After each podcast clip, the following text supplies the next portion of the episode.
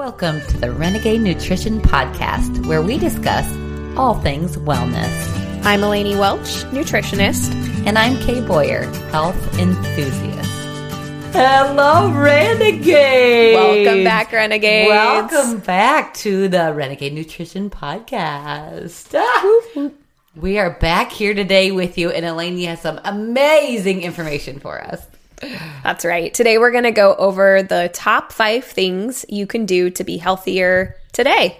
I cannot wait. This was your idea, so I know because I'm like, help, help me. If I could just like funnel down what I need to do in my life and to be healthier, and you just write an action plan, then I'll do it. yeah, Yes, you do. You But like the action plan. I do like the action plan, but if I just like think of things I could do, I'm just like whatever. But if you tell me, then I'll do it. Feels a little bit more structured. Yes, yes. So that, I also think that means like you're an authority in my life, so that's helpful.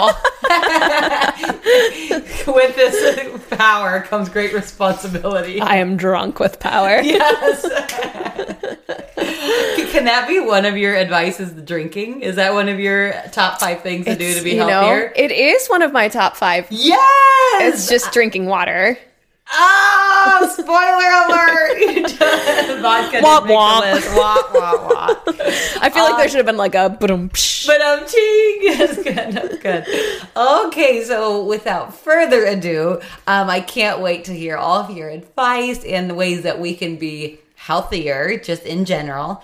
And this is going to be part one of um of two. So um, I'm here for all the info. So Elanie, what, what's what, what's the starts with the first things first? Okay. What is one thing we can do to be healthier One today? thing. So we're going to go through the five things, like we said, the five things you can do to be healthier today. So I'm going to go through items one through three today on today's podcast, and then four and five on our next podcast. Yep. So that we don't talk for hours and hours. We could talk forever about just healthy things. We could talk forever about anything. about anything. yes, that's very true. That's very true. We have opinions. by our powers combined. yes, yes. oh no. Um, so what we're gonna go through for today is the top three. So what the Okay, and also I just wait while you're looking for your doc Yeah, right thank there. you. At the end of it, I am at the end of part two. I'm actually going to give you Kay's top five for your health. Oh. so I, I have no letters behind my name. I have no education on it. Okay. but I'm going to give my five. Just Okay, we'll so- give her five. So yep. So stay tuned for that. They're no the- credibility, but Um, okay. So starting with the top three, the first that we'll go through Okay. is eating a whole foods diet. Yes, eat real food. Eat real food. The second one is going to be drink water, Not vodka. not vodka. Vod- Vodka. The third one is going to be sleep. So those are the three we're going to cover today. Eat a whole foods diet, drink water, and sleep. And then next Easy. podcast, we'll cover exercise and get outside and meditate and breathe. I love it. I combined them, so I kind of cheated. It's those were kind of four on the last, We're like yes, yes, yes. but I'm com- I'm combining them. Exercise Yeah. and get outside. I'm combining yeah, movement, action, movement Yeah. exactly, and then meditating and breathing typically go hand in hand. Mm, so I'm combining them. been a game changer for me. Yes. Yeah. Okay. Yep. So secretly, you get an extra two. Oh, for the price of Seven for the price Okay, of five. yeah, for the price of five. So uh, today, starting with eating a whole foods diet. So I know it will sound kind of funny to say this on a nutrition podcast, but I don't actually want to spend a whole ton of time on this particular topic. Food, our favorite topic. Yeah, Yeah. only because we cover it and will cover it in every podcast that we Yes. bring here for the most part. So Yeah. because we talk about healthy foods so often, I don't want to just bombard the people. bombard Yeah. exactly so i'm going to hit really high level points with it today um, and then go ahead and listen to our sugar podcast if you haven't listened to that. Listen to our fats and oil podcast if you haven't Yeah. listened to that. Listen to our podcast on intermittent fasting and the keto diet. We have a lot of other podcasts and more to come on exactly the things to eat to be healthy and how to eat them. Um, so I'm not going to rehash all that information today because we've already provided some good podcasts on it and we'll continue to do so. So, Yeah. So high level, what I mean by eating healthy is avoiding processed foods, Not good. avoiding refined sugars, Ugh. avoiding vegetable oils, Right. and then focusing on eating healthy fats, Amen. Eating high I like your quality sound protein. bit. I love it. I was just thinking that. I'm like, yes. And then you need a built-in like applause meter. Yes, I think that's a clap. I'll do. I'll, I'll save that for the for the high point here. So, eating healthy fats, eating high quality proteins, and eating plenty of vegetables, um, Yes. ranging from eight to 18 servings a day. And I'll go through that a little bit. But Okay, that and that's a lot. yes. But okay, and how much is a serving? A half cup? Is that right? yes, ma'am. A serving is a half cup. Okay. Okay. Okay. Yeah. And, and I have some sneaky ways that I sneak that in there, like that you told me to add frozen rice cauliflower to my shake in the morning, and then a little spinach in there. Okay. Yeah, so it's Okay. not so bad. Yeah. I mean, it's going to be awesome if you do it. You feel really good. Yes, your body can detox. You're getting all your cells, every nutrient they need, all the vitamins, minerals, micronutrients, all of it. That's Yeah. right. And just so Yeah. that you don't think I'm being like a judgy, crazy person, I'm not perfect at this either. And I usually average about 12 servings of vegetables a day. That's impressive. That is what I've worked up to. So I'm not I, I'm I'm not at 18, but Yeah. that is my goal. So I'm continually working to improve and press upward. Yes. That's always my goal is like optimizing, optimizing, optimizing. And so I reach a level of like a new level of success Yep. with dietarian lifestyle. And then once I've gotten comfortable there, I start pressing to the next thing. So, how do I get an extra two servings of vegetables in? How do I get higher quality protein? How Yeah. do I get better quality fats? I'm always up leveling. So, just Yeah. that to me, that's how I view everybody. And I don't Yeah. ever have judgment for wherever people are at. So, Yeah, start where you are. Start where you are. Accept where you are. It's so all good. if you just heard eight to 18 servings and you were Like, like, no way, Jose. yeah, you're like, wow, I'm getting two, don't judge yourself. Just First of all- one more cup. Add one, yeah, Yeah, and then go exactly. from there. Add one more cup. Yep. So- and I'll say that you have made a way where it's like, oh, I have to discipline, or no, the world. I feel like, oh, I have to discipline myself to eat the vegetables. Just eat it, and then it feels like a chore, and I don't like it. Mm-hmm. But watching you cook when I come here in the mornings, you're still eating breakfast. Always, every time Kate comes over here, I'm still making still breakfast. cooking. but it's like I see you put your Brussels sprouts with your refried beans, with your bacon on top, and I'm just like with your sauce and your salsa and your egg. I'm like, oh my gosh, that looks amazing. Yes. So it's not like make yourself eat vegetables. It's like no, make your vegetables taste gorgeous. Yes. yes, and you do a fine job of Well, that. thank so. you. Yeah. Yes, you would know firsthand. I drool over your breakfast. So, starting with the first tenet of that, so when we avoid processed foods, what I mean by that is avoiding obviously like pre-packaged Yeah. foods. Kind of the the rule of thumb I've heard that I think is a helpful way to look at it is avoid anything with a barcode. yes. So in the center of the grocery store too. Yeah. Yep. Yep. So, like, if you think about, I mean, they all have stickers now, but in theory, produce doesn't have a barcode. Yeah. Uh, fresh of like a fresh slab of meat doesn't have a barcode. So, whole Yeah. food, single ingredient foods, that's what you want to focus on. so, yeah.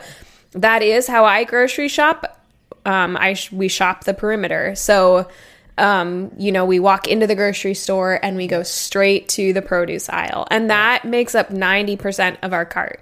And then we'll go to the meat and dairy section and we'll get whatever we need from that section. Um, and that's about 10% of our cart. And there's really nothing from the middle Yeah, all the box things. middle and- aisles of the store that we get. And then, you know, we might go and get a bottle of avocado oil or olive oil, but obviously you're not buying those every time you grocery shop unless you're using a ton during the week. Expansive. Yeah. Yep. yep. And then I will say too, we buy whenever we can, however we can, we buy meat from local farmers. If Yep. you want high quality pasture raised grass fed meat, which you do want Yep. that. All Um, the uh, packing the vitamins there. Yep. yeah. Uh, then the best way to do it and the most affordable way to do it is to buy a share of an animal. And I think because it's an upfront cost that's larger, many people feel like it's Like unattainable painful. or yeah. yeah, not affordable, but in reality, it breaks down to a much more affordable price per pound. So when we get from a local farmer here who does grass fed, grass finished, pasture raised cows and pigs, um, when we get a cow from him, it breaks down to and we get a half cow and then split it with my husband's parents. So we get a quarter cow, which lasts Yeah. us through a year, um, a whole year. So we're not buying any beef for an entire year. We literally get the cow, we have the freezer for it. We put the meat in our freezer, and that's what we pull from all Yeah. year round. So we're not grocery shopping for that. Um, Yeah. so that ends up costing us around three ninety to four dollars a pound. But if you Nice. think about going to the grocery store and you want to get a grass fed brisket or a grass fed steak, it's like nineteen dollars, twenty dollars a pound. Yep. I Yep. mean, it's expensive. Yes. So I will just say if you have the means to save your money and then spend it all at once on Yeah. A, a farm share, then do it because it saves you a ton of money. And I'll say the same thing about CSAs, which are community supported agriculture, community shared agriculture. Yep. So you can buy a CSA share from a local farmer who raises fruits and vegetables. And then every week, how most of them work is every week they deliver a share to a pickup location and you go and pick it up. So uh, if you're not familiar with that system, you can just Google CSA shares near me. Yeah.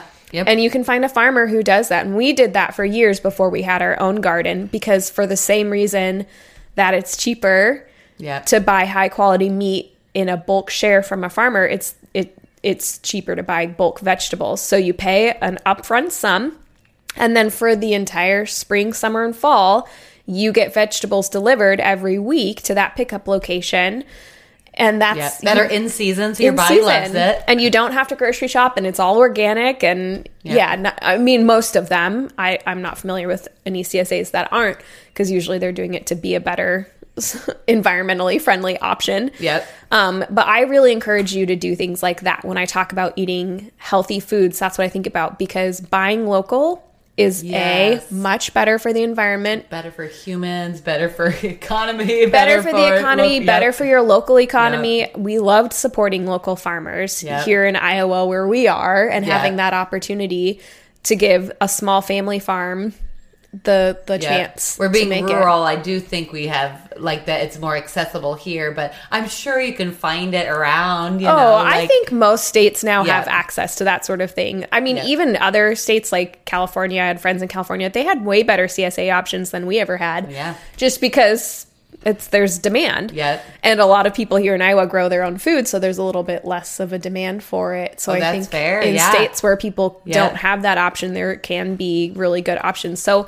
I would encourage you if you're already eating a nice balanced whole foods diet, that's one way you can up level yeah, Yep. up level that is Yep. buy and go to the farmers meat. market. Talk to them about where you can do where you can find CSA connections, or just keep buying from the farmers market. And Yeah. yeah, yep, And then, like Case said, that causes you to eat things seasonally that are in season. So our bodies were not adapted to eat tomatoes year round.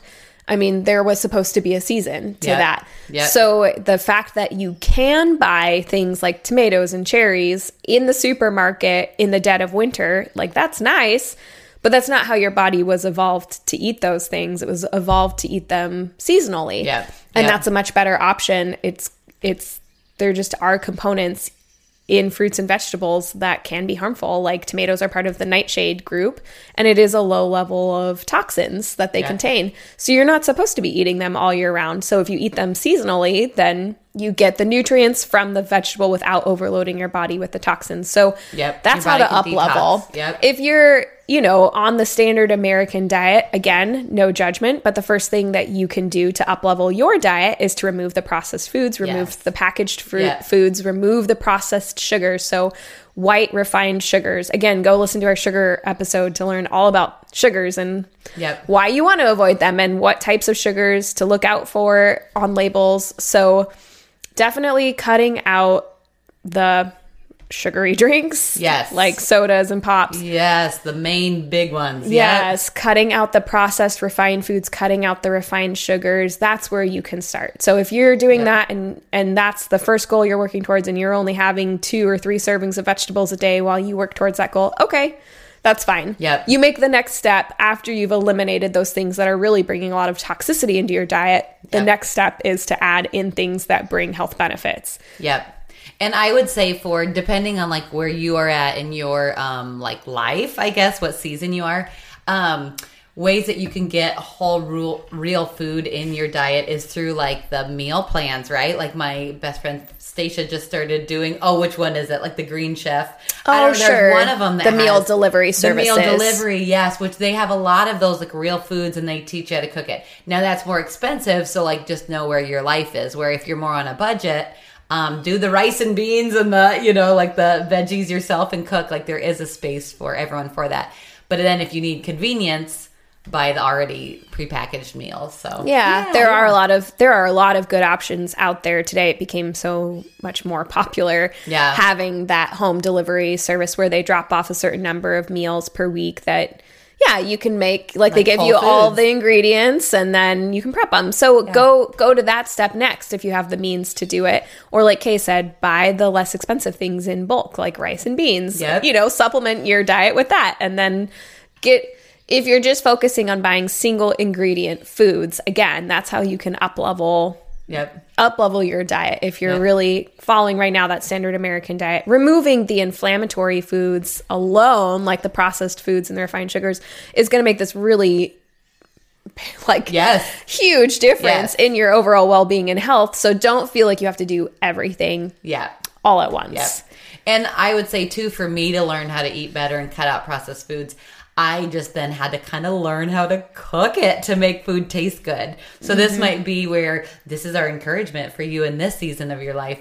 Just get on YouTube and do some like healthy whole food meals and just kind of learn how to cook again, right? Like we I remember the last five, ten years, I'm stressed, I'm working, I got kids, like I don't have time.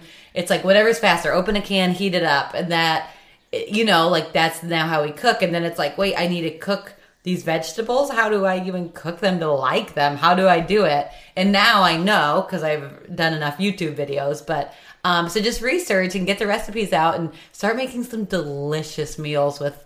Oh, asparagus and salmon and Brussels sprouts. Yeah. Oh, there's some good things out there. And I'll just say nutrient dense food tastes good. I don't know where the the origins of healthy food taste bad came from. Right. Obviously from somebody who didn't know how to make it. But Yep. I will just say nutri- nutrients actually make food taste better. So having really nutrient dense vegetables and proteins adds flavor. Like I'm not making that up. There are flavor compounds Yes. in nutrients that we're- make food taste better. We evolved to like crave those different types of foods and Exactly. the spices and the seasonings and the oils. Mm. Yeah, I'm exactly. hungry now just thinking about it. So I would I would say don't don't let yourself be fooled by the idea that healthy eating is boring or tasteless or bland or whatever you have heard. Just let yourself start over with a blank slate Yep. Yep. And make it fun and enjoyable and I I'm always working to be present in the kitchen when I'm prepping food and not just totally check out. So I try to remind myself when I'm cooking vegetables to stop and like think about what do they look like? What do they sound like? What do they smell like? Just that Be in the moment. be in the moment, checking in. Mm. Do My that. therapist would love you right now, and my energy healer, they all love you. this is Yeah. what they keep telling me. Be in the be in the moment. moment. Enjoy and love the moment of and like the abundance from life, like these beautiful plants that we get to pick and eat or yeah, it's amazing. Yeah. Yep. Yep. And then if you want to get really crazy with eating healthier, the next level is growing your own food. But I won't get in depth on that. But Yeah. I'm not there yet. I'm not there. but we have had several requests because my husband and I homestead. We have had several requests from people to do some videos that talk about our homesteading life and how we grow our own food. Oh, this is a fun project. so I'm saying it because I promise I will Okay. do it. I'm not getting We- in on it today's episode. we are gonna do some YouTube on how. I love that. Yeah. I want to know how. Heavens, I'm real bad at it. The basics of chickens, homesteading. And I bought chickens to try to be a homesteader, and my neighbor's dog ate them, and I. I don't have the heart to get new ones. I don't know how to do it. So Yeah. you teach me to Yeah. save my chickens. I Yeah. don't know. We'll we'll we'll give you all of the things that we've done and what's been successful for us and what hasn't. So stay tuned for that podcast. We'll get into that. I promise. For the people that have asked for it, this is me committing to doing it. yes, right now you heard it. You heard it. Heard it here. Okay, so I'm going to move on to number two. the Oh. second thing Okay. That you could do and change in your life to be healthier today. These are literally things they require no prep. No prep. I mean, except for maybe grocery shopping Yeah. for number one, but Yep. but otherwise, no prep, Yep. no special equipment, Nope. You, You, can do it. can do it today. do it. And you will feel better within the week. I promise. Yes. If not today. Yes. If not today. Agreed. Um, so the second one is drink water. It's my sound bit for that's that one. that's case sound. Yep. and drink now. That's the other thing too. It's like, well, how do I get more water? It's like every time you think about it, go drink. Pick go up. drink. So you should aim for at least every day drinking at least half your body weight in ounces. Okay. So you can do How many that ounces math. in a in a gallon, or how does that work? How do I need to? Well, there's eight ounces in a cup, Okay. Oh, eight ounces in a cup. Okay, then that's okay. Does it, I wonder how much this is. and there's four cups in a quart. Is that right? Oh gosh, Golly, don't ask me. I definitely don't know. four I'm quart, gonna- four quarts in a gallon. Uh-huh. That's what I know. So, um, yeah. So I aim for even more than that. So I aim to drink about a gallon of water a day, which is four quarts of water. That's my personal aim that I work towards. Okay, I bet I bet I get about a gallon, and I don't drink a lot. My husband drinks a lot of water. Like, I like I should text him how many gallons, like m- multiple gallons. Which I don't know that we're recommending that for you all. I know, yeah. What that for the average person. I was like, I think he works out and he understands his metabolic health, but but he checks in. the average person, you need to drink half your body weight in Yeah. ounces. So make that Yeah. your goal that you're working towards. yeah, not too much. There was that radio program where the guy drowned his brain because he had too much water, and they yeah, that's Yeah, true. they- and don't they had a competition. your, um, nutrients too much. Okay, Yeah, I mean, it takes a lot of water to have water toxicity, which is why it happens in competitions, water drinking competitions, which is why those aren't allowed anymore. Yeah. so, as long as you're avoiding that sort of a scenario, you're unlikely to drink yourself to death. But I will just say that drinking too much water, especially if you're not getting enough salt and electrolytes, can Oh. actually dehydrate you.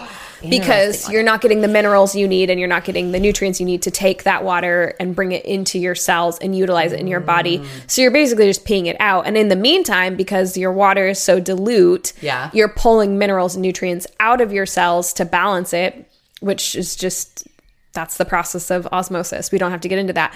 But it likes to be nerdy to balanced, right? So Yeah. water is a solvent and then minerals and nutrients are solutes. And so our body inside and outside of our cells likes to have a balanced environment. So it doesn't want your cells to be filled with nutrients and outside of your cells to be really diluted water. Mm-hmm. So if it's drinking too much water and the the environment outside of your cells is really diluted from all the water you're drinking and it doesn't contain enough solutes, your body will pull solutes out of your cells and and help not help that water outside of them not be so diluted. I don't know if that makes sense, but that's how it's it all a balance of Yeah, your it's all whole a balance. ecosystem of your water cell nutrient Yes. ratio. E. Mm. Yes. So that's why you want to get electrolytes, drink enough water and electrolytes mixed together. And I'm not talking about sugary electrolytes. I'm not talking about Gatorade or Powerade or any of those companies that are literally filled with toxic dyes and sugars. Don't do that. Don't I'm do talking that. about natural minerals and electrolytes. Even if you put like a quarter teaspoon of good Celtic sea salt Ooh, oh, into a quart of water, that's a good idea. that's usually how I little- do it. Like a little spring um, spritz of lemon juice. Yeah.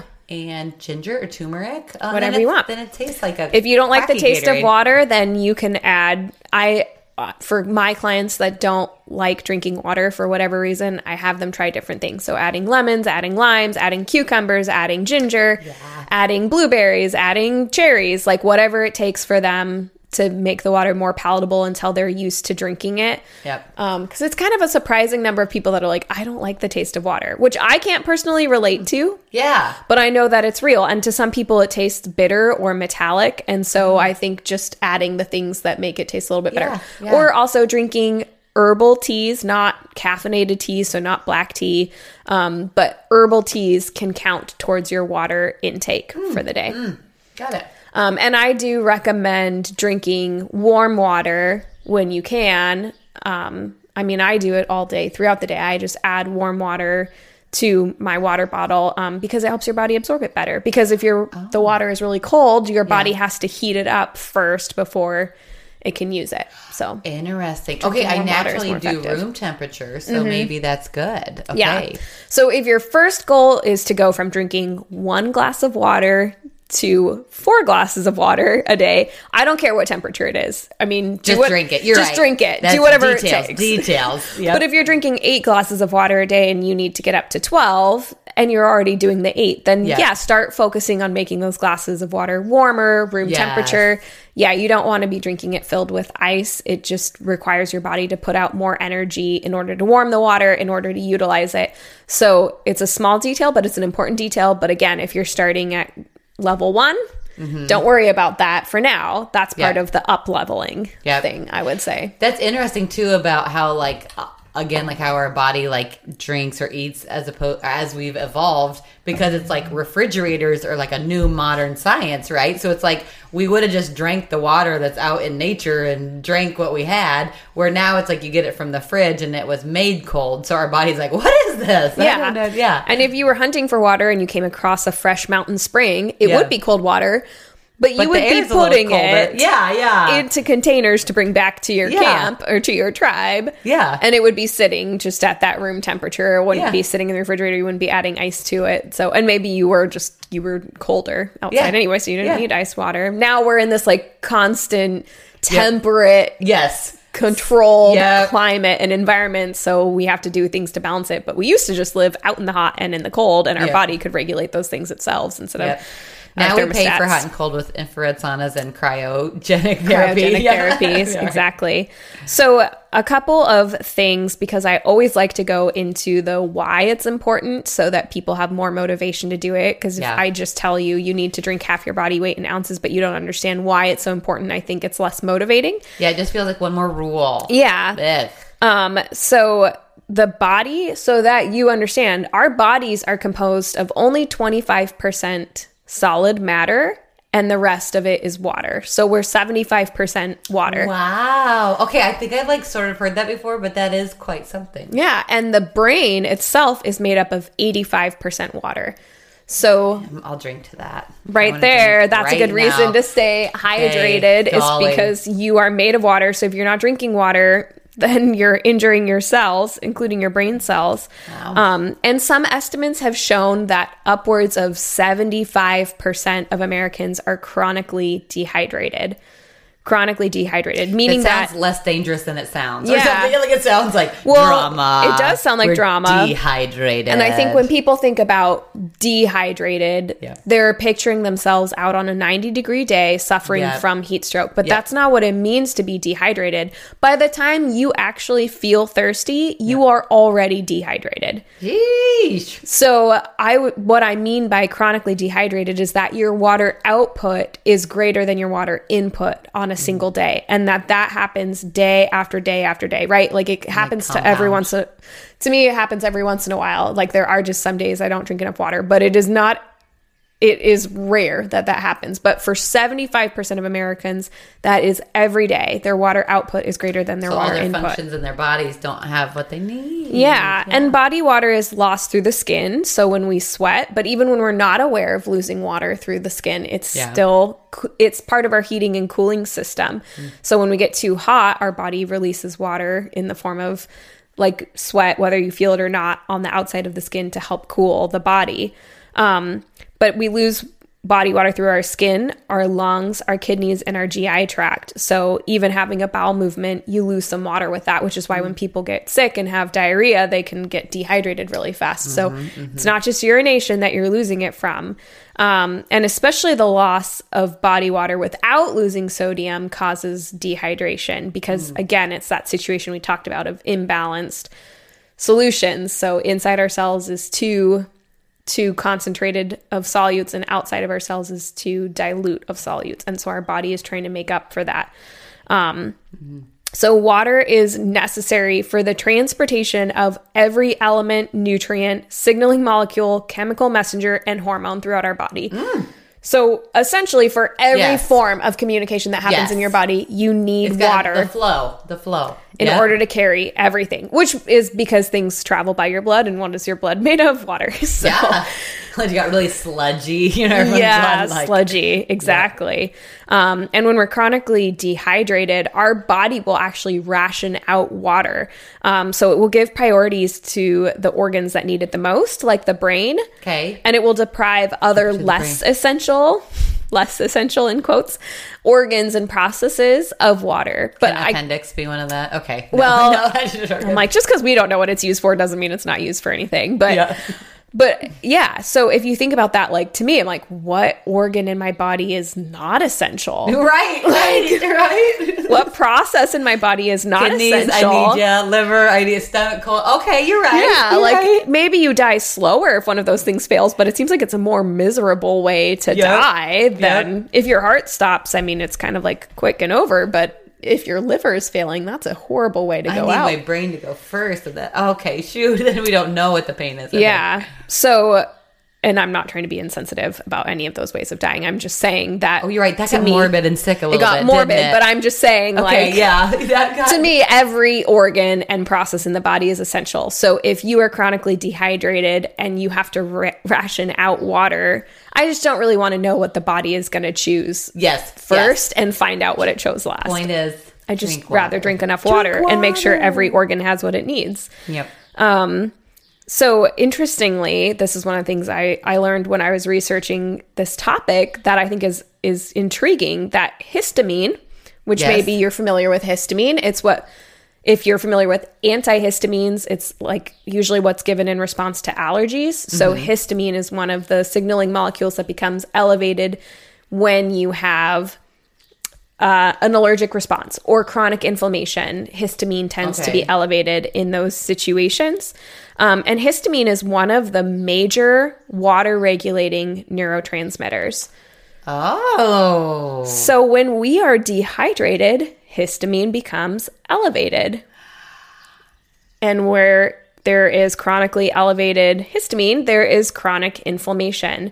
And so what's what and and histamine the reason it's elevated in those cases is because it causes water and fluid retention.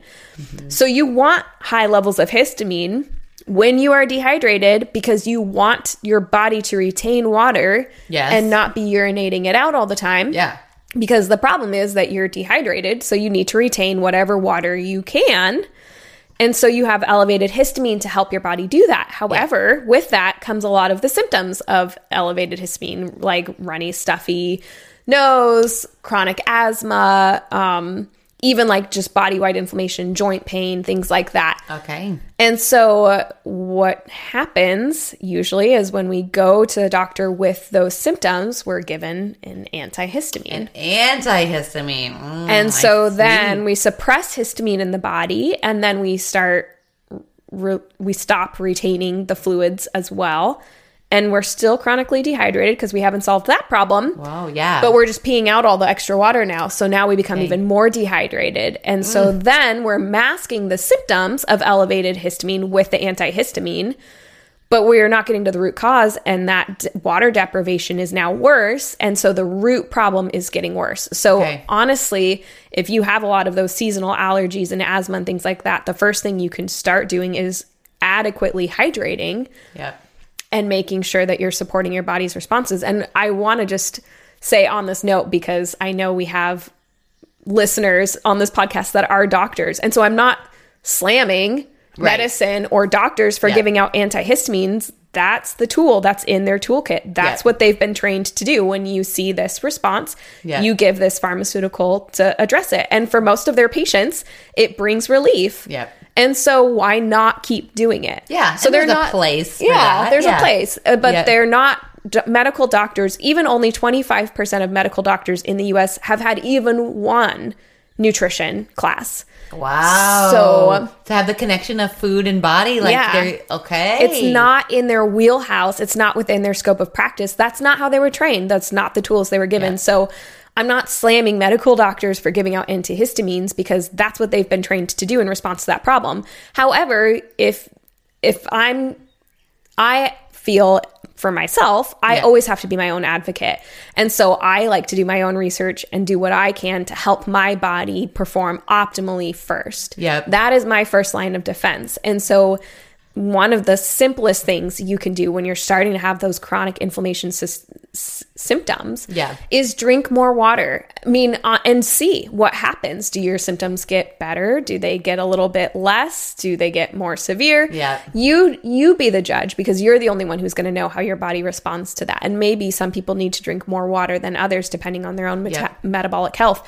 Um, so anyway, Yeah, and that's not to say it would like cure cure whatever is like going on at the root root, but it would sure help, and then we can get to the root. You know what I mean? Yeah, and frankly, it could be curing the root because Okay. it really All the chronic okay. dehydration could be at the root of your could elevated histamine. cause. Yeah. Okay. All right. Then I would say definitely give it a shot. Yeah. It's free. Yeah, Water exactly. is free. It should at least be the first thing you try and Yes. do. And of course, we know allergies and seasonal allergies come usually from a host of problems stemming from a leaky gut, disturbed GI. Yes, that's what I think I was thinking. There's a lot going on. There can be a lot going on, but for a lot of people, dehydration can be at the root of it. And frankly, if you have a damaged gut, dehydration is at the root of that too. Because when your cells dry out and become more shriveled, Yeah. instead of being full of water, then those tight junctions in the gut that line the Oh, gut, there's room to get through. there's room for the food to get through. And we've talked about leaky gut before in other podcasts, so I uh-huh. won't go into it in depth here, but even that comes oftentimes from chronic dehydration because our cells do not have adequate water to remain firm and full and maintain that gut lining integrity. So Yeah. Yeah, so drinking water. And now, of course, once you have leaky gut, you need to address that problem and you won't just address it with drinking water. But if you drink enough water, you will help make sure the body can heal Yes, adequately yes. from that. Get, yes, give your body everything it can to be healing. Yeah, Yes. Yep. absolutely. So, another thing about water is that it's essential for the production of ATP. Now, we've talked about ATP in other episodes before, but that's adenosine triphosphate, and that is the body's main source of energy. Okay. So, you need water for the production of energy because as water flows through your cell membranes, it basically generates this hydroelectric current. Um, and then that current generates energy, which then we store as that ATP molecule, as well Yeah. as guanosine triphosphate, which is GTP. Okay. So that's all a bunch of lingo and jargon, Talk and you don't have to know again. it, but just so that you know, that's why it's important for energy creation and storage in the body. So if you're chronically dehydrated, Yeah. you're probably chronically fatigued too. Um, okay, on hand with this, thinking of like um, caffeine. So, you know how they say if you have a cup of coffee or an alcoholic drink, you need to drink twice as much water because it dehydrates you, whatever. What's the science with that? Is that true? Do you think if you. Well, I think the main thing with caffeine and alcohol is that they act as diuretics. And so Okay. a diuretic makes you urinate. And so it dehydrates you in the sense that your output of water increases. Got it, yes. And you're you need to increase your input to match that newly increased output. okay. So that's that's my understanding of how caffeine and alcohol because they have that diuretic property. Yeah. And if you're on diuretics, which is a cl- whole class of pharmaceutical medications, you definitely need to be drinking be drinking more. more water because it's increasing your output. Okay, and then I know with like caffeine and alcohol, you should be limiting that in your diet anyway. Right. Um, and for that reason. So, yeah. Yeah, especially if you have a leaky gut, because now on top of the dehydration and the shriveled cells that are, you know, not allowing your intestines to perform optimally and have an optimal barrier to protect your body from food escaping, now caffeine causes transient leaky gut because it's a stressor and it elevates cortisol, and elevated cortisol causes temporary leaky gut, and the same thing for alcohol. It causes transient Oh, leaky gut. so for our coffee addicts out there, oh no, Shelly, which oh I'm no. not, which I'm not, um, I'm, I'm not kidding. She's saying don't drink coffee because coffee has a lot of benefits. Yeah. I'm just saying like moderate, watch it, and drink a lot of water. Get get the water that Yeah. you need to to match that intake of coffee. So if as you're increasing your output of urine, you need to be drinking enough water to make up for that. Yeah. So you're going to have to increase if you're drinking half your body weight in ounces of water and you're also drinking half your body weight in ounces of coffee, you're going to have to we're going to have to do better. a lot of water. Right. Um, yeah, so coffee has a lot of health giving properties. So it's one of those things you need to balance the pros with the cons. Alcohol does not have a lot of health giving properties. It and has- so does that have mental health um, No. advantages? Oh no. no, you might feel better when you're drinking it, but it does not convey any mental health advantage. it's not, repairing the problem. We do not. So it's not. alcohol will not solve your problems. That's an official statement. yes, it officially does not. It's on the record as officially not solving your problems. Um, so another thing with chronic dehydration is it can result in heartburn and increased risk of ulcers. So. Oh. If you have heartburn, if you have what you think is high stomach acid, try drinking more water and avoid. I, I always say around meals, drink a glass of water within half an hour before a meal. Yeah. So at at closest half Okay. an hour. So don't drink a huge glass of water right before a meal. Oh. Drink water 30 minutes before a meal. Oh. That's an easier way to say it. And then don't drink water with your meal Okay. because that can actually kind of slow your digestion. I did not know this. As far as my understanding is Okay. because it can slow your digestion, yes, it can help you feel fuller, but it also slows the passage of food through your digestive tract, which you don't want. You want that process to be efficient. So I stop drinking water half an hour before a meal, and then I start drinking water again like an hour after a meal. Just so I'm not like piling a bunch of water on top of the food my stomach is already trying to digest. And I will especially say if you're drinking cold water, you for sure don't want to drink it with a meal because now your body is expending energy to heat up the cold water. Wow. And that's energy it needs to be spending on digestion. So when you're drinking ice cold water with food, your body has to work really hard now at digestion. So This is a mind shift for me. I'm gonna have to work on this one. Yeah. Because I also do kind of drink because I'm like, oh, and then if I drink, I won't eat as much. So this will be a mind shift. I'm gonna play with this one. Yeah, I mean it does work. I've Yep. seen that as Yeah. an advice, like a piece of advice for weight loss is oh, drink a glass of water with your meal, which if you have problems with overeating, then sure, I can see that being helpful. Yeah, yeah. But you probably don't have problems with overeating, Yeah. right? And, Yeah. and and in reality, you're probably not even getting enough calories in a day. So Yeah. so I don't think for most people there's a lot of health benefits to it. If Yeah. you really do have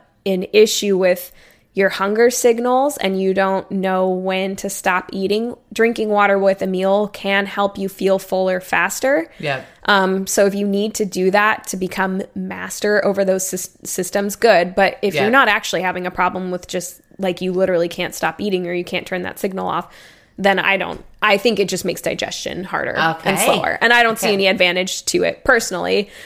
Maybe that'll change. Maybe we'll do some. I'll do some research after this and find out that it should be different. But right now, that's my stance on it. So I'll give it a try. I'm Yeah. Gonna, I'm gonna try it. so I usually, I mean, I'll take a few sips of water after a meal, but I won't drink a big amount of water until about an hour after a meal, hour and a half, sometimes two hours. So I'll take some sips of water. But then after that period of time has elapsed and I think that my body has gotten the digestion done that it needs to and is focused on that, then I'll start drinking a lot more water oh yeah, yeah. in between That them. sense. And then stop before a meal. So yeah.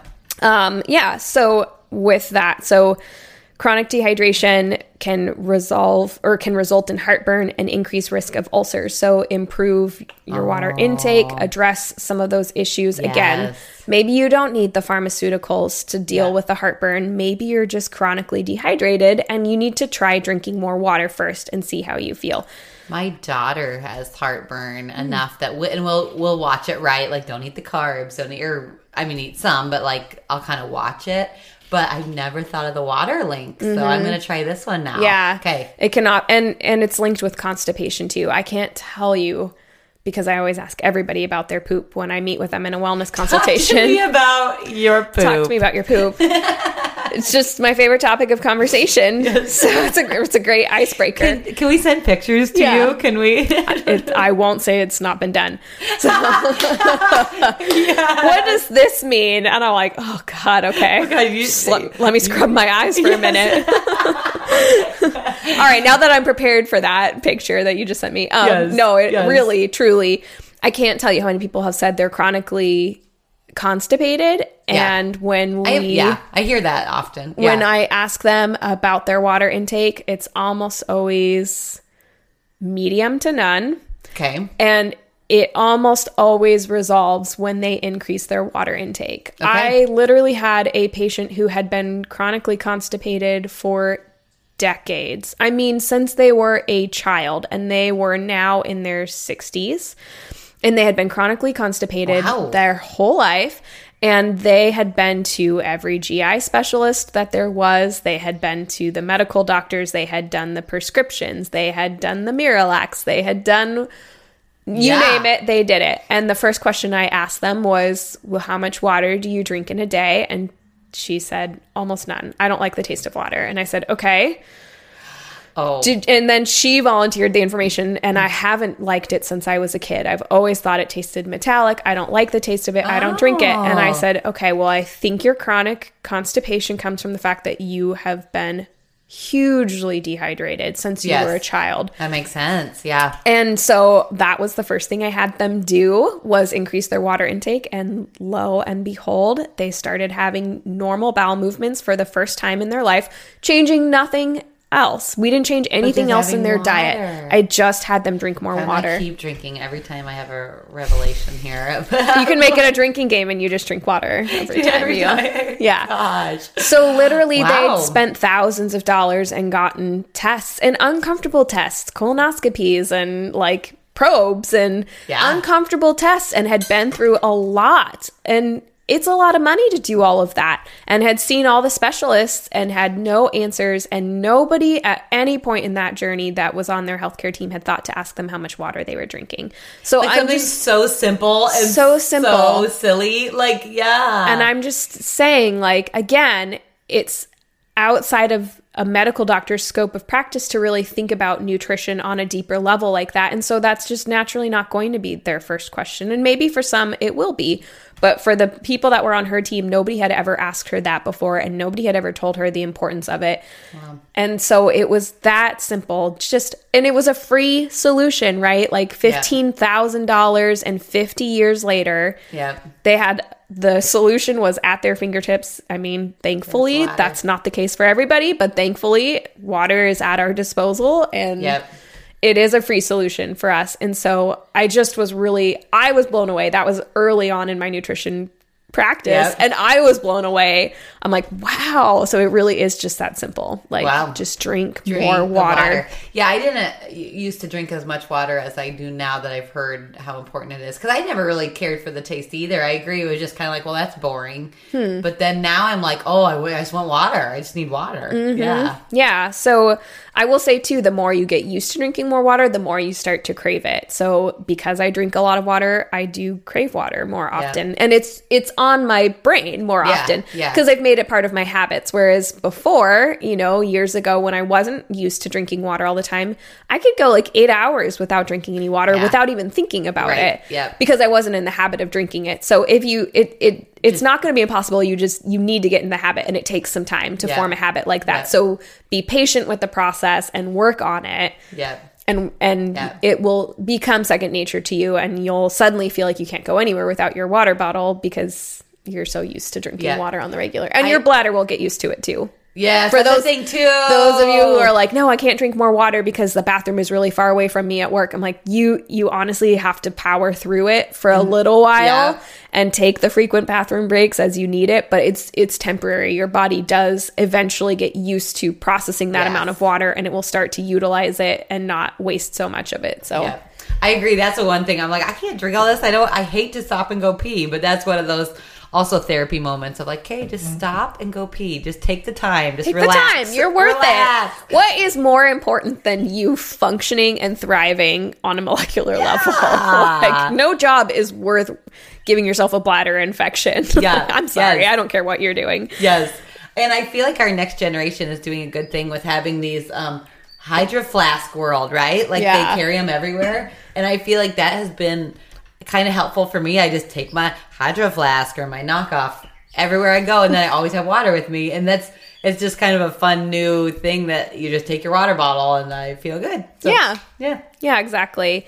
Um, so another thing that chronic dehydration is linked with is oftentimes joint pain, which can be really exacerbated by being dehydrated. Um, because the cartilage surfaces of your bones and joints contain a lot of water, and and they need that water and that lubrication for them to yeah. slide and glide past each other. And so when you're dehydrated, it tends to lessen that cushion space between bones and in joints and then stuff grinds and rubs Yeah. together in a way that it shouldn't. And so oftentimes drinking adequate water can relieve a lot of neck pain back pain joint pain and mm-hmm. headaches of course. I think a lot of people associate headaches with being dehydrated but not as many people associate things like hip pain knee pain back pain with it. But it's just Yeah. as related. So if you're having a lot of issues with pain, again, try increasing your hydration and see how your body responds to it and see what feels better because Yeah. that could be for some people at the the root of what's causing that Yeah. joint pain. Yeah. Um I'm a believer now. yeah, and um an, another really important fact that I think people need to understand is high blood pressure can oftentimes be caused by chronic dehydration and properly hydrating can reduce blood pressure. And that's because again like we talked about dehydration increases water retention. And that's because it activates your renin angiotensin s- system. So renin is your renal kidneys. That's in, in that part. So it's your kidneys and angiotensin which is a hormone that causes your blood vessels to constrict. So that system is in place in our body so that when we are dehydrated it triggers our kidneys. Our kidneys send out the angiotensin. The angiotensin causes the blood vessels to restrict, and we, we retain water. Um, but when you think about that constriction of blood vessels, what's it doing? It's forcing your blood Yeah. through them more forcefully and faster, and that increases your blood pressure. And so, when you are dehydrated, you're naturally going to have an elevated blood pressure. So, again, before you go for your doctor's appointment, make sure you're really hydrated. Make sure you drink a good amount of water before that appointment to help your blood pressure so that you don't go in and have a high blood pressure and get put on blood pressure reducing medications when the the problem is maybe as easily solved as just drinking a couple more glasses of water a day. So yeah. Um, so um, another interesting thing is that our brain perser- or perceives thirst and hunger as similar signals because both lack of food and lack of water can create low energy. Oh. So that's oftentimes when people say like if you have issues with Yeah. overeating or knowing when you're hungry, sometimes it's dehydration that you're feeling and your body is is signaling you, "Hey, I have low energy." And so you perceive that signal as, "Oh, I need to eat something." But in reality, what it's saying is, "Hey, I need water" because like we talked that, about. that I would say that's a good mind shift for all of us because Yeah. I think that too. Like, oh, I need to go eat. Yeah, Yeah. I'll be like, no, okay, just go drink water. drink a glass of water and see how you feel because like we talked about water is essential for the creation of ATP which is our body's main form of energy so if you are having low energy and you're perceiving that as a need for food or for sugar then maybe try having a glass of water and the other important thing is that um, we observed this because I was measuring all of my metrics when we were doing the keto diet. Yeah. So you can go back and listen to those episodes on the keto diet. But I was measuring my blood sugar and my fasting blood sugar, especially. Um, and I noticed if I was dehydrated, if I had not drinking enough water, my blood glucose was way higher than it was if I was properly Crazy, hydrated. water. And I drink a lot of water. So when you're thinking about somebody who's chronically dehydrated, then their blood glucose is probably chronically elevated. And that's a huge problem. Yeah. Because when your blood glucose is chronically elevated, then your body is constantly releasing insulin. And eventually you can develop insulin resistance because your body stops responding as well to insulin. It's just being overloaded with it all the time and it stops releasing it at appropriate times. And anyway, so Yeah. all that to say, chronic dehydration can play a big role in the development of that insulin resistance. So, not that it's the only piece, but it's an important piece. So, again, another reason to be hydrated. And, It- and even crazy. for me, for how much water I drink, Yep. just waking up in the morning because I'm sleeping through the night and sleeping eight hours without drinking any water, I'm waking, everybody wakes up dehydrated. So, the first thing you should do when you wake up in the morning is drink at least eight ounces of warm water to hydrate your body and to I've start always- those processes. I've always heard that, and I have to make myself do that. The first thing I uh, like, I do not want to drink in the morning, but I, I do make myself. Yeah. Yep.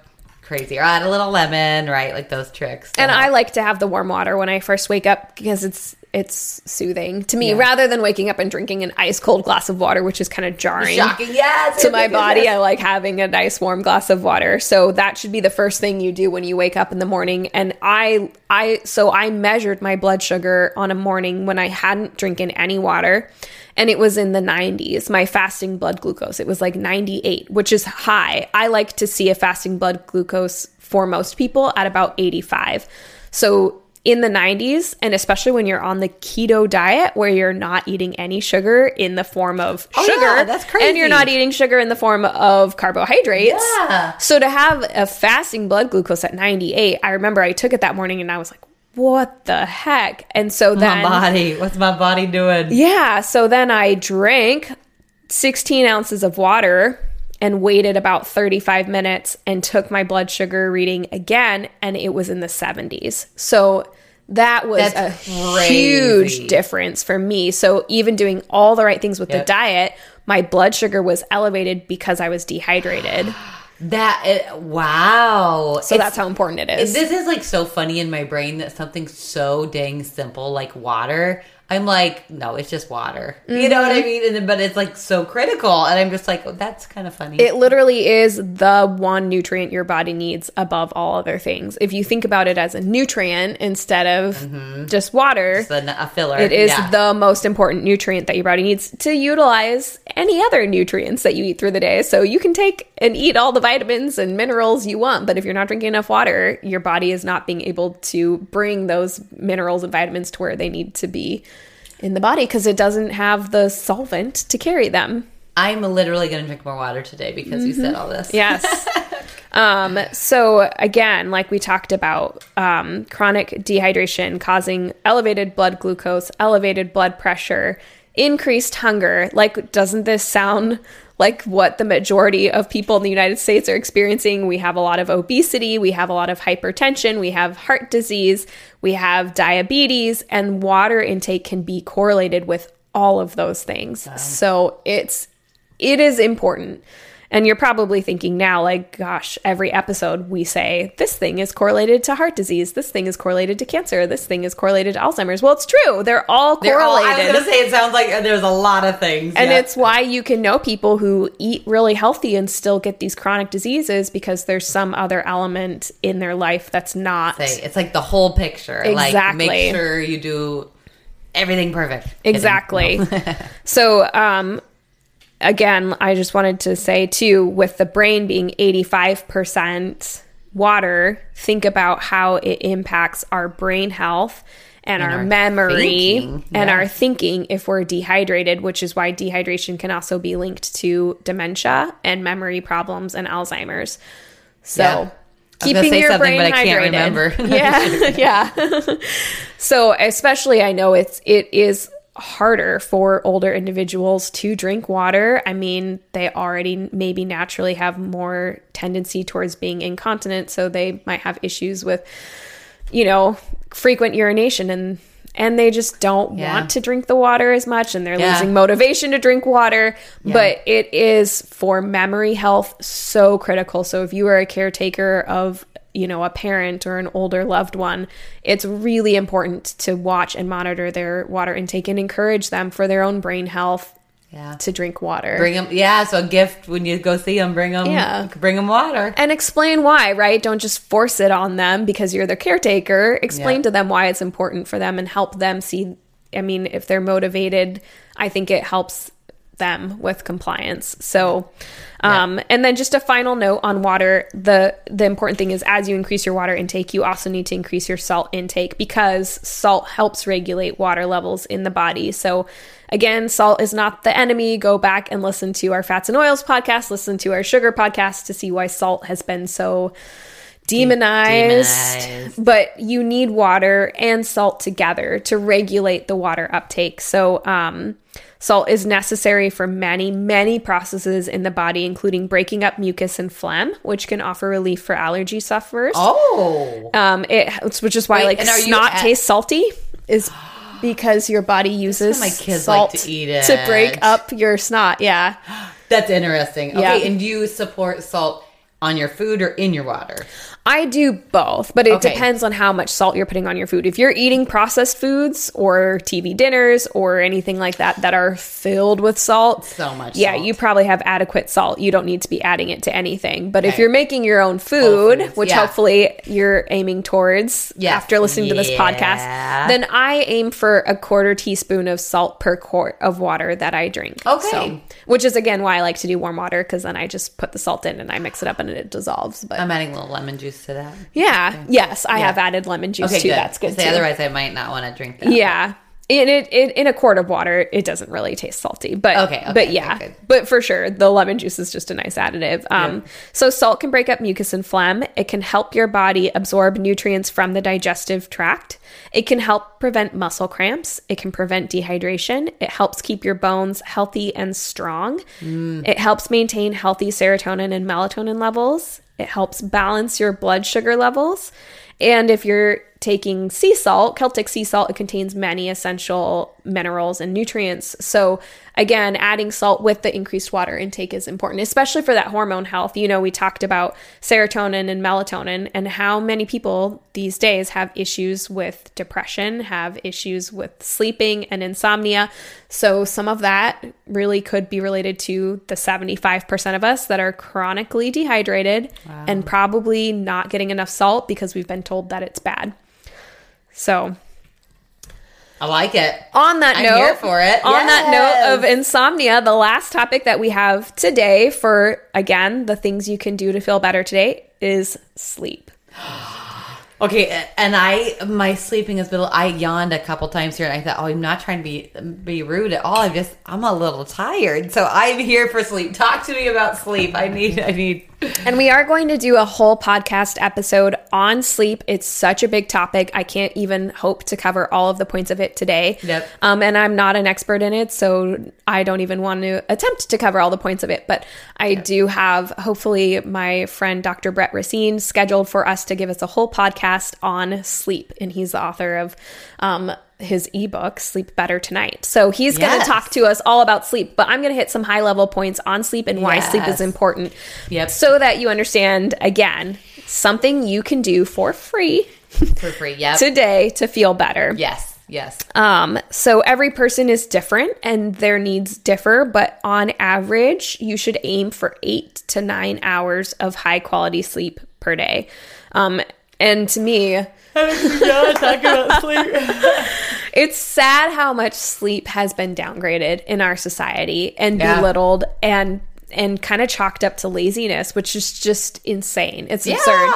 I mean, even like our ancestors, if you think about it, back in the day during the wintertime, they slept for the majority of the day, probably about 14 to 16 hours because Let's do that, like if- right now. yeah, if you were outside in the wintertime and you just had like you a there wasn't a lot of food to be found, so you kind of needed to hibernate so that you didn't waste so much energy and you didn't need to eat so much. Yeah. Um, but you also needed to keep warm. So Yeah. it was just all about snuggle. being snuggly and warm and yeah, so we used to sleep for crazy long amounts of time. And Oh, some animals so still do that. this. Yes. Which just on that note, again, because I'm always all about helping no, like people not feel bad for sleeping. Yeah. If you naturally feel more tired in the winter and want to sleep and stay in, that's actually an instinctive, natural response. like no shame. No shame. You should stay in and you should sleep. And I think that's part of depression, like what people think is seasonal depression. Yeah. And that is real. Like I believe Yes, fully right, in seasonal yes. depression, but a lot of times I think fatigue and wanting to sleep gets confused for seasonal depression. Oh, but in reality, that's just what your body had e- evolved and adapted to do because we used to do that. We used to sleep for way more hours during the wintertime and move a lot less in order to conserve energy. And so there is some remnant of that that I think Yeah. still remains today. And so I think when people naturally feel lower energy and want to sleep more, they're like, oh man, I just What's feel wrong depressed. with me? Yeah. But in reality, that's what your body was made to do. Anyway, That is interesting, and that Yeah. makes sense. I'm definitely more sluggish in the winter. And now here in Iowa, we have our first week of 90 degree weather, and I am like a spring chicken, like running around getting everything done. Where you know, two weeks ago, and it's like uh, snowing out, you know. Yeah. I really am like, nah, I'll do it another day. I don't Yeah. want to clean the garage. yeah. you know. So again, listen to your body, and and I think we and just don't clean the garage. Don't clean the garage. Just Yeah. sleep. Sleep It- the extra hours. wait. Yes. Um, and I think, you know, so over the last 50 years, American sleep has decreased by an average of an hour and a half to two hours per night. So even as like 50 years ago, we used to sleep an hour and a half to two hours more per night, which is the equivalent of a full month of continuous sleep that we miss out on each year. So, yeah, that's like imagine how that's affecting our physiology. And at the same time, we're being overstimulated all the time from devices Uh-huh. and we're not sleeping. Our brains are like, da, da, da, da, da. Yeah. And I think about it as like being sleep deprived is almost a rite of passage for college students. Like, you know what I mean? Mm-hmm. and like boss babes, like I Yes. yep, like up late, got up early. I only got four hours of sleep. Yeah, you almost brag about it. And I remember being in college, and for me, I very quickly learned my cutoff for studying was 11 p.m. I was wh- anything I hadn't learned by 11 p.m. I was not going to learn at that point, like at any other Yeah. point. So, for those kids that are pulling all nighters, you need to sleep after you learn it, something new. Stop it. So you need to sleep after learning in order to hit the save button on the things that you just learned and save them for future recall. And so when Mm. Yeah. you pull an all-nighter before a test, your short-term memory is there, but you are not retaining any of that information. So if you have to wait more than like 2 hours to take that test after an all-nighter, all that information you spent the whole night studying is going to be gone because you literally have missed the process during sleep that is required to store and Yep. recall that information. in the brain. Yep. So, without sleep, the memory circuits of the brain are unable to absorb new information. And in fact, studies have shown that sleep deprivation can keep the brain from forming and ex- ex- accessing memories. So, um, we're gonna have to stop talking about sleep because you are like yawning, yawning. like crazy. Um, and like you mentioned, many top level executives brag about how little sleep they get. And like you often hear those go getters that are like, oh, I'll sleep when I'm dead. And yes, yes, yes, yes. I've heard that. yeah, and I'm like, And well, you know at- what? That'll come around sooner Sooner, sooner than later if you don't sleep. Um, That's funny. And the like, oh, I get up and I ran the marathon before I fed the chickens and I, you know, Yeah. or that, you know, and Yeah. and I got to work and golly, it's like bragging about getting up at 4 a.m. Well, good for you. If you went to bed at 7:30 and you woke up at 4, okay, good. good. But for the majority of people that are up until 11, like eleven, yeah, and then they're getting up at 4, not so good. not enough hours. and here's for those power hungry executives, like those like yeah, I, I'm just here, the like men that are like, yeah, I don't sleep and sleep is for wussies, whatever. Here's, Yeah. here's a good study for you. Men who sleep five hours a night have significantly smaller testicles than men who sleep seven hours or more a night and have the testosterone levels of a man 10 years their senior. So your testosterone goes up, and biologically, your body seems 10 years older at least, and your testicles are smaller. So there's that for you go getters. go getter. Go getters. You So sleep wait, when you're it dead. Actually affects the size, like legit. Yes, because it's Wow. decreasing your testosterone and a lot of it impacts all of your sex hormones to be sleep deprived. So I'm I'm, gonna need to see pictures. I'm sure we could find some. I don't, I don't know why you've seen one, you've seen them all, but uh, that's that's the sleep deprivation talking. She's insane now. So, sleep deprivation is associated with obesity, diabetes, cardiovascular disease, dementia, Alzheimer's, increased systemic inflammation, immune system dysfunction, cancer, and if those things don't cover it, increased all cause morbidity and mortality. So, Wow. I have I did hear a study that like with obesity that there was like your less than six hours of sleep that your chances went way higher.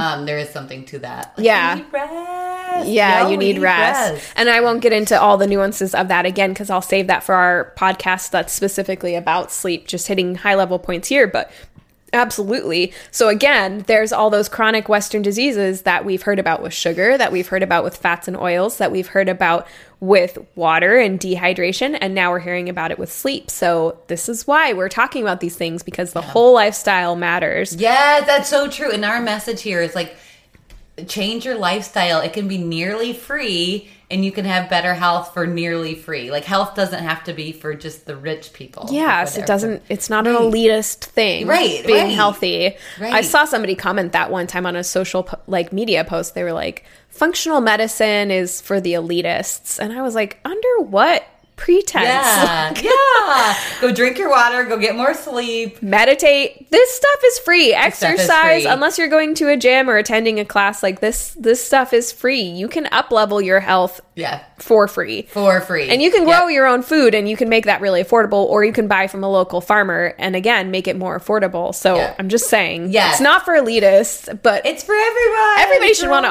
optimize their health. That's, Yes. I mean, I guess that's my take, but Yep. I am a nutritionist, so I'm biased. Yes, yeah. I'll just admit okay, that. I have two questions on sleep. Yeah. Um, one, I heard, and correct me, or if you know, whatever, um, that women need an hour more of sleep than men a night. Is that true? I've heard that. I, I, I am not sure. Okay, okay. And I But- feel that with my husband. I'm just like, I just need a little more sleep. I mean, it does make sense to me because women hormonally are a lot more complex than men, and mm-hmm. because you need sleep. In so many ways. in so yeah and in so many ways but because you need sleep for hormone health it does make sense that women would need more Yep. because of how biologically more complex i mean we have different things happening in our body. Yeah, yeah. literally we don't just run by a circadian rhythm. We run by an infradian rhythm which is your like menstrual cycle. So Mm-hmm, so we have different rhythms that we have to balance and our hormones naturally fluctuate. They there's periods of time during the month where they need to increase and decrease and they need to do it all at the same time and all at the right time in order to have a healthy cycle so it makes sense because Mm-hmm. sleep is needed to regulate your hormones that you would need more as a woman Yeah, yeah. Okay, good. but i haven't fact checked that Yeah, yeah. Someone fact checked that for us. Yeah. did you have another Oh, the other one was that. um it, so would you need more sleep, like if you're like healing more, right? Like that probably makes sense. Yes. That if Yeah. you're in, like I, right, that would make make sense. Like I feel like there are periods of my life where I'm just sleeping and sleeping, and not to shame it or feel bad, kind of like we said earlier. It's just like, oh, well, you're healing more, and yeah, Absolutely. yeah. Yeah. because healing takes place while you sleep. So your sleep is broken up into different cycles. So there's deep sleep, which happens at the beginning of the night, and there's REM sleep, which happens in the second half of the night.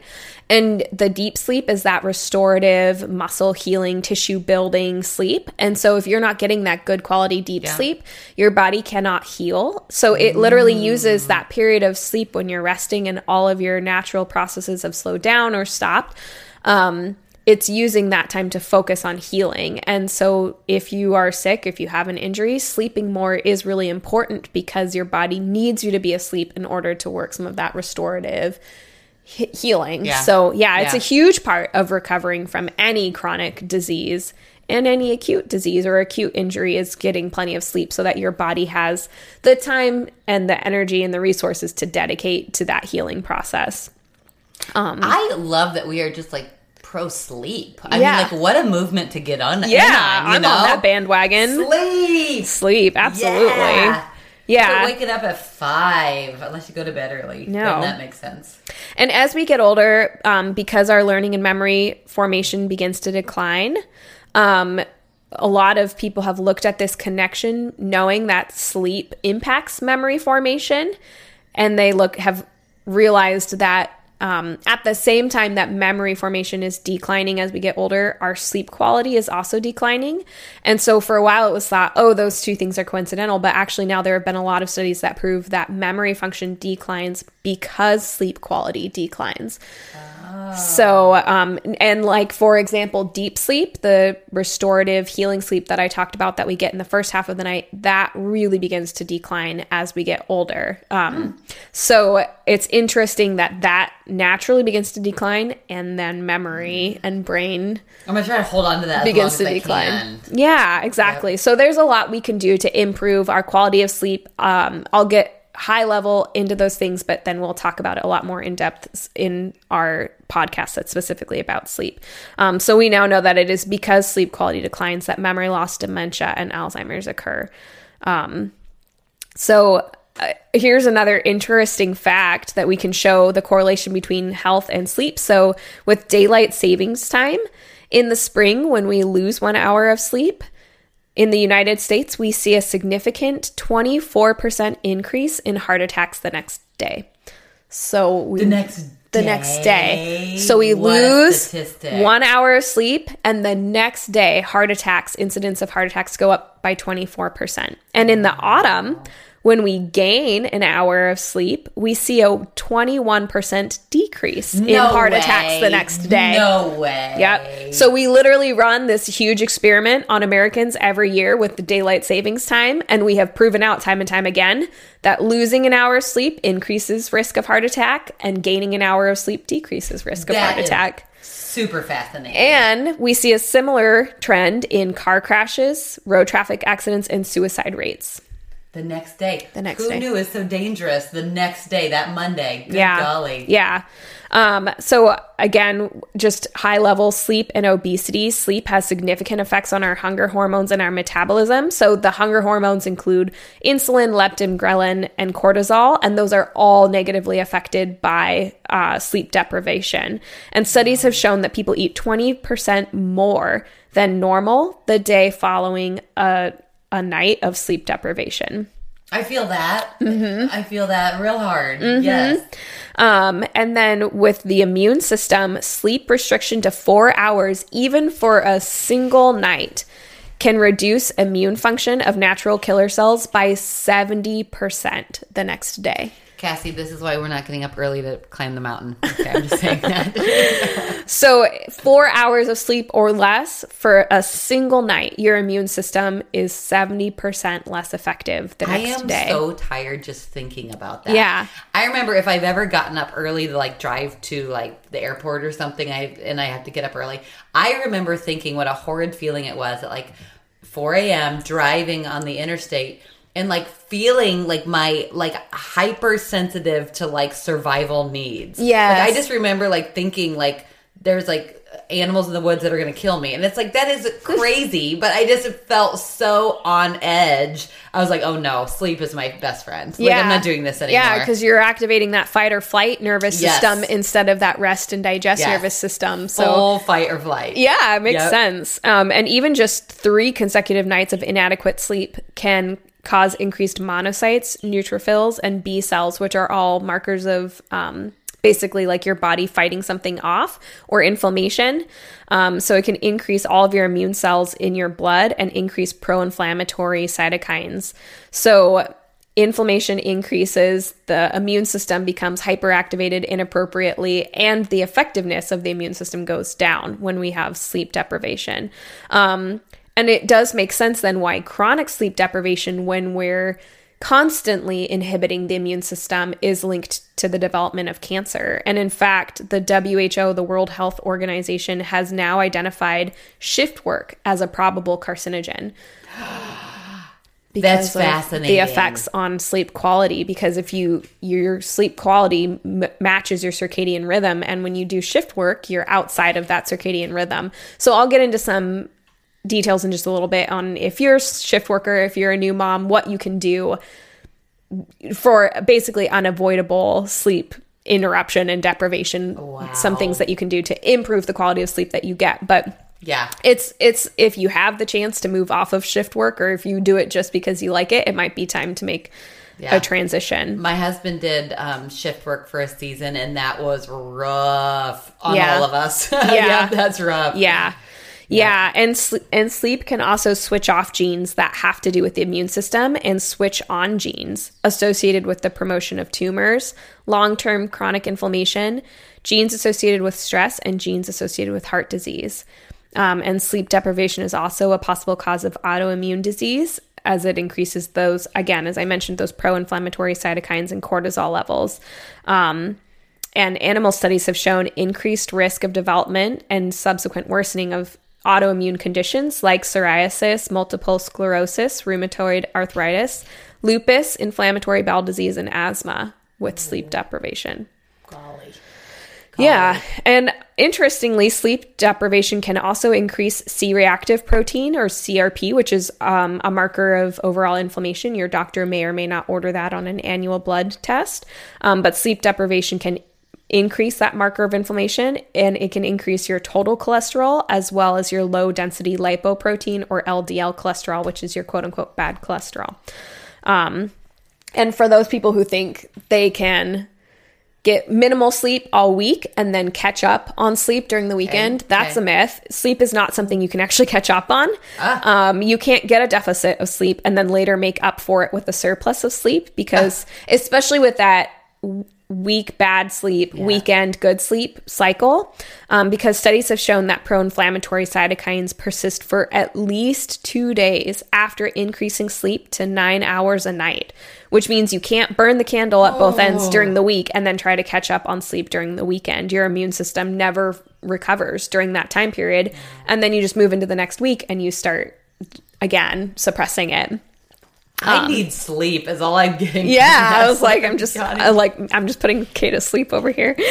Um, and another important point is on the note of pharmaceuticals, sleeping pills do not induce naturalistic effective sleep. So they do not induce that that deep sleep. deep sleep or REM sleep. They do help you sleep, but it's not high quality sleep and it's not the healing sleep that you need. So unfortunately, What about melatonin? If you take that, uh, melatonin is your body's natural hormone that it releases to increase deep sleep. And so it can, supplementation with melatonin can help improve deep sleep. Okay. And I've I've done that before on nights when I'm really stressed out or it. I have something and I just yeah. Or if I was on technology late and I was looking at a screen late at night and that interrupts your melatonin production. So there have been times when I take melatonin for that, but I try not to make a general rule of needing yeah, it yeah, because your body should- for should the exception, not the yeah, rule. exactly. Your body should produce what it needs to get effective As sleep. the rhythm and the Yeah. sustainable. Yep. Yeah, you want to be doing everything you can to promote that natural rhythm instead of promoting an unnatural rhythm and then forcing by adding in the hormones that you need at Yeah. the right times is not really the optimal way to handle that. Yeah, So, yep. Um, a couple of tips to help you get better sleep. One is to avoid caffeine, especially after 12 o'clock. Yeah. Oh yeah, I Noon. can't have it after yeah after lunch at all. Yeah, I basically can't have it any time of the day Yep. because it just wires me. But Yep. but yes, especially for I know I know people who drink coffee late at late in the afternoon and think it doesn't affect their sleep, but it's probably because you're not tracking your sleep.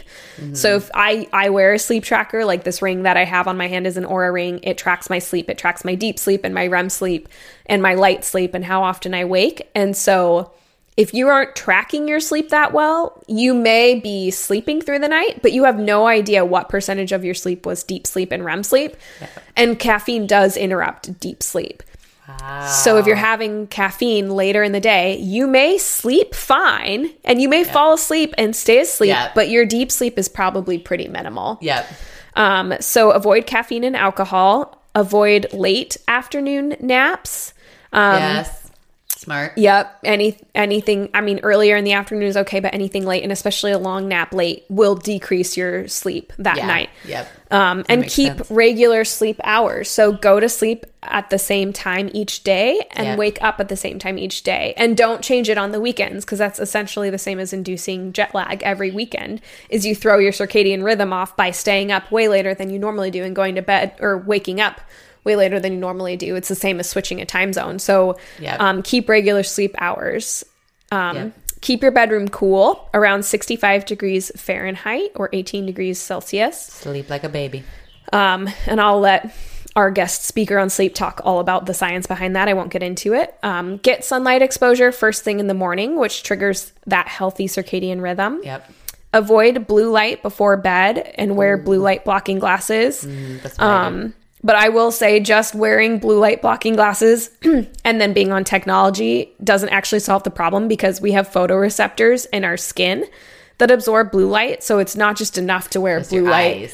And just that glasses. stimulation of movement on the screen. Yeah. It's a lot. It's like stimulating when you need to just calm down. Exactly. Um, and keep your lights at home dim because even bright lights can stimulate that that awakening response that keeps you awake and keeps you from producing adequate melatonin. And I think the studies I've read have shown that exposure to even five minutes of blue light before bed can delay melatonin release by up to three hours. And you need melatonin. And you need those three hours. Yeah, you need that for your deep sleep. So that can really inhibit your deep sleep. Um, and if you are laying awake in bed for a long time, if you're somebody who wakes up in the middle of the night or has a hard time falling asleep, then you should get out of bed and go into another room and do something different until you start to feel tired because otherwise you begin to associate your bed with sleeplessness. Oh, I've heard of this. And that's smart. That's smart. Keep your bed, your sacred Mm-hmm. Yep. sleep, and leave. Yep. so you can retrain your brain if you get up get out of bed go do something do something relaxing don't go like exercise or go for a run or drink a cup of coffee or an alcoholic Right. beverage don't Right. do any of that but if you get up and go read a book in a dimly lit um, area Yeah. until you start to feel tired and then you go back to bed and fall asleep you can retrain your brain to associate your bed with sleep, Yep. yep Smart. um, and then avoid eating and intense exercise before bed. So your last meal should be a minimum of two hours before bed. Um, so shift workers and new parents, you can't oftentimes control your sleep. So tired thinking about that. I got a new puppy, which my babies are grown, so I don't have my babies anymore to wake up to. But my puppy, we got a puppy, and so now I'm a lot older now, right? So I got up to let my dog go pee two to three times a night, and I was a th- what am I 37, 38? I don't know. Wrecked me. Yeah. wrecked me. I'm too old for this. okay, tell me what I should have done.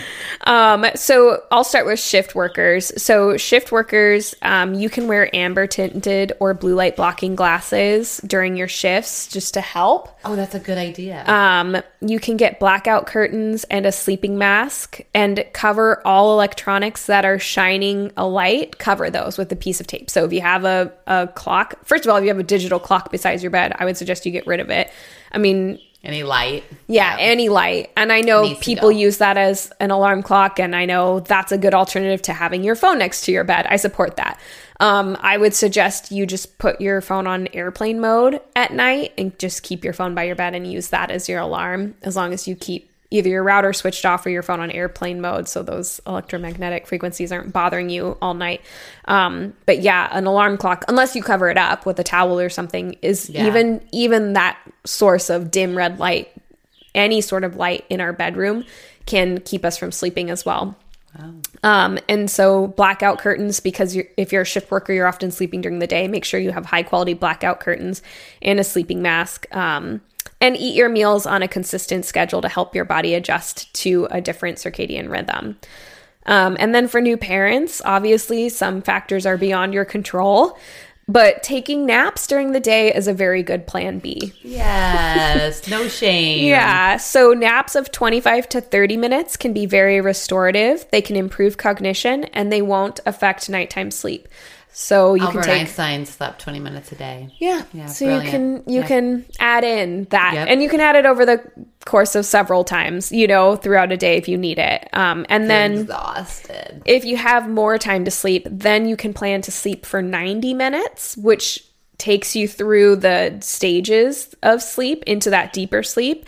Um, it will decrease nighttime sleeping, but it increases your overall sleep hours, which is the goal. Okay. So you either sleep 25 to 30 minutes, which will help feel restorative, or sleep for 90 minutes, but sleeping somewhere in between then, oftentimes because you go through different rhythms and cycles in Oh. sleep. If you're sleeping for like an hour, you're coming, you're waking Yep. up in the Yep. middle of one of those sleep cycles. You didn't get enough, and then you ruined your night sleep. Yeah, Without having yeah. enough to. Or you feel it. really groggy and drowsy because you were in the middle of a deep sleep cycle and you didn't allow that cycle to finish. So, Yeah, I have been there. I have woken up from a nap and I was like, that was awesome. And I've woken up from a nap and I was like, that was terrible. yeah. Okay, so that's why. That's okay. why. So the 25 to 30 minutes or 90 minutes, those are your your goals. So again, and if you're a new parent, it's a season, it's not forever, Yeah. you know, and Just it is scary to hear all the stats and the facts on sleep, but just use that as a reason to then outside of the unavoidable sleep deprivation not sleep deprive yourself for non unavoidable reasons. Yes, yes, yes. Like, that's smart. Yeah. Do So- your best with what you do best. have, and and yep. So- handle the rest. So that's that's as much as I'll cover on sleep. It's such a big topic. Again, we'll have a whole podcast on it. Um, and she's we could have had just a whole podcast on any of these topics. Water alone could have been its own podcast. But um, those are the top three. So eat a whole foods diet, drink adequate water, and get adequate sleep. And we'll go over the the next two on our next podcast. Well, I am so appreciative of your knowledge on all of this. And it's true that, like, these very simple, super basic things that, you know, my grandma is always get good sleep, Kay, drink your water, all that. It's like, okay, it's too simple to matter. But Yeah. it's like, oh, those are actually fundamental. Like, that's really interesting how life, the key to life are these super basic, simple things. Yeah. And The fundamental things. yeah, yeah, it's so interesting. So this was totally good knowledge for me. And I will say, drinking all this water, I have to pee so bad right now. Kay's like checking her watch. She's like, oh my God, are you almost dead? and I need to take a nap. So that's where I I'm at. And I'll go eat real gorgeous food. Yeah, Also sounds good. So I love this. Well, I hope everyone feels a little bit more um, motivated to go and just do the simple, small things in your day to day. It's worth it. The outcome is worth it. Um, and keep working towards health and wellness. Yeah, 100%. Hopefully you feel empowered. Again, Yeah. Simple steps that you can take to regain control of your health. And Yep. and simple does not mean easy. It, it's not Oh, always true. easy to make these changes, but it is really simple. So Yep.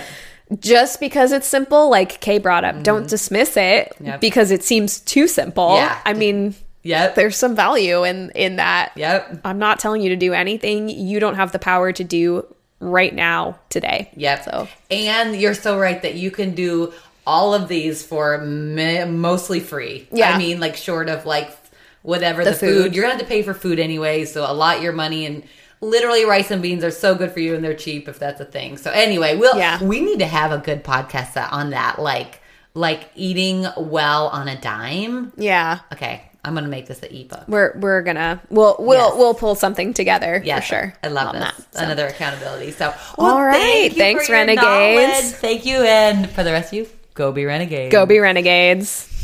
Thank you for listening to the Renegade Nutrition Podcast. Please keep in mind that this podcast is an educational service that provides general health information. The content on this podcast is not a substitute for direct, personal, professional medical care and diagnosis. You should always talk to your doctor before making a dietary or lifestyle change. Go be renegades! Be renegades.